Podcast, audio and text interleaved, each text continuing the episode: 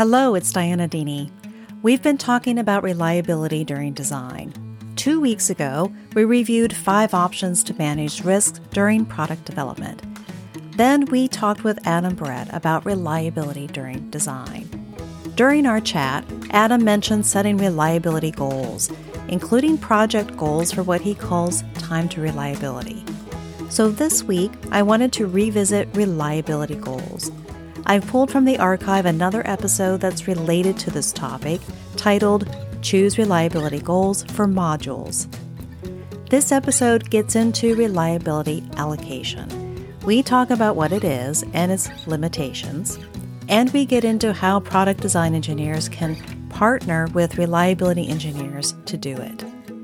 In addition, the podcast blog at qualityduringdesign.com includes links to a series authored by another of our reliability engineering friends, Chris Jackson. He published this article series on Accendo reliability. To easily get to the articles, be sure to visit the website and get those links. So, let's do more with reliability during design. This Quality During Design Redux episode starts now. We're testing the reliability of our system and it's not meeting our goals. We may need to revisit how we set up our reliability goals of our modules, the things that we combine together to make up our system. Let's talk more about reliability allocation after this brief introduction.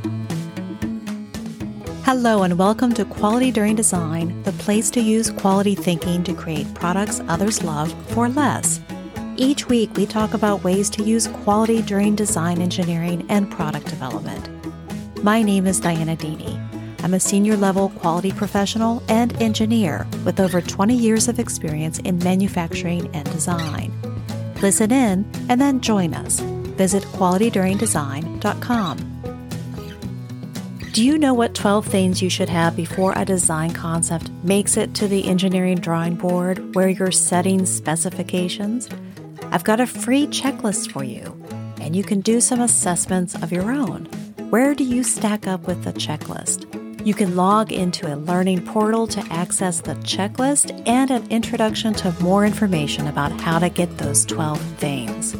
To get this free information, just sign up at qualityduringdesign.com. On the homepage, there's a link in the middle of the page. Just click it and say, I want it. I have heard this kind of a story from multiple reliability engineers about different projects being done in different companies. A reliability target was set for a system to be, let's say, 90%. So we have a system reliability target of 90%. The team decided to design and test their modules to the same level of reliability, a 90% reliability goal when the whole system got put together, it didn't meet that goal. It was much less than the 90% goal. What happened? Well, reliability is a probability, and probabilities don't add up that way. If we have a system reliability of 90%, then at least some of our modules need to be designed to a higher level reliability. Not all of them need to be higher than 90%, but at least one, maybe two of them, it depends. What we really want to look for is to find a combination of reliabilities of our modules that fit within what's capable in terms of our costs, our timeline, and honestly, our technical capability. Sometimes there's not a whole lot that we can do to improve the reliability of something. Knowing all of this helps us to reach our system reliability goal. We can look at the performance of the module itself, but then also look at how things are assembled as part of the system. Do we need any redundancies to meet our target reliability? Analyzing information and making proposals about certain module requirements in order to meet a system goal is called reliability allocation. So where do we focus our efforts? Which modules do we choose to have a greater reliability? And that requires us to know a bit about the reliability of the modules themselves. And our reliability engineering friends can help us through this. The first thing that comes to mind when trying to understand the reliability of something is through its testing. We design a test specifically for our use case and we develop reliability models from it. We may not be able to test everything. For one, we're likely working at the concept phase of development because we're setting our reliability requirements and we don't have units to test. There are other options we have with our reliability engineers. Just by applying our engineering knowledge and looking at our system as a set of different modules, we can start to understand where we have gaps, where we may need to run a few tests, or talk with a supplier about any kind of reliability data they may have generated or how they test their product. We can start researching other similar products we have and see if we have reliability data of those products and understand the differences that we're looking to make with our design and how that affects the relevance of our data to our new use case. We can choose to focus on certain modules to understand the reliability better. What is new? What is different? Or what has been a problem in the past? Another way to help us choose where to focus is based on risk from our failure mode effects analysis. This is a subjective measure, especially in early concept development, but we can consider it as a starting point.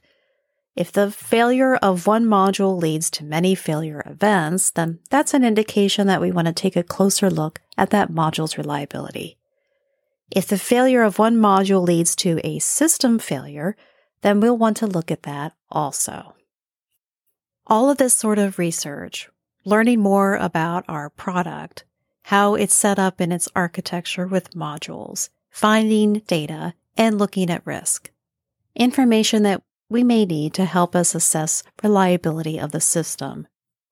Like many other aspects of design, in the early phases of development, we're not going to have a lot of data but we start with what we know and then iterate on it throughout the development process, updating things as we learn more about our product and being intentional about what it is we want to test and learn.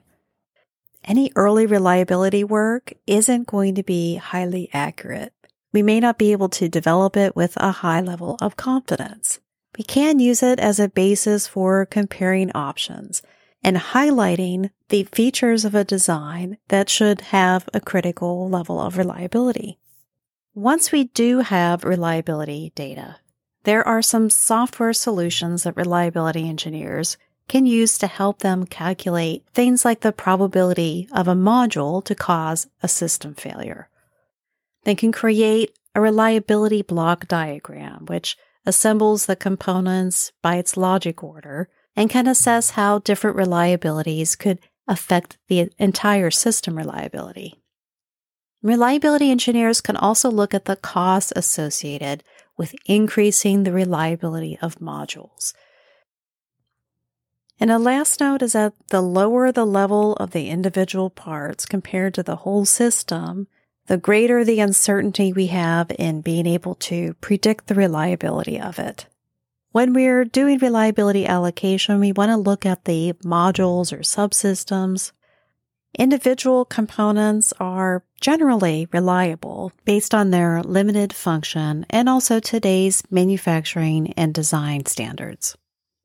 When we add that component with others to make a system, our system reliability isn't as high. And that's because in our greater system, there's a lot of interactions and actions and different components having an effect on the whole system performance.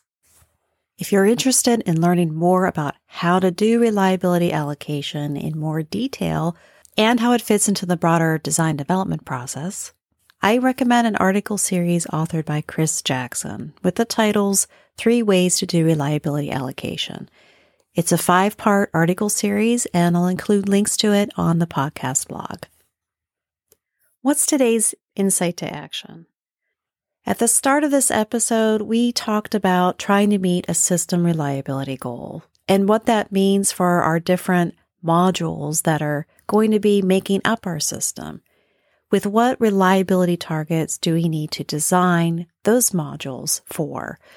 We can use the help of reliability engineers through reliability allocation to help us better understand this. They can help us assess where we should be designing for reliability improvements. We can work with them to understand where we have knowledge gaps and where risks may be. Through them, we can also understand how changing probabilities of failure of subsystems or modules can affect our overall system reliability goals.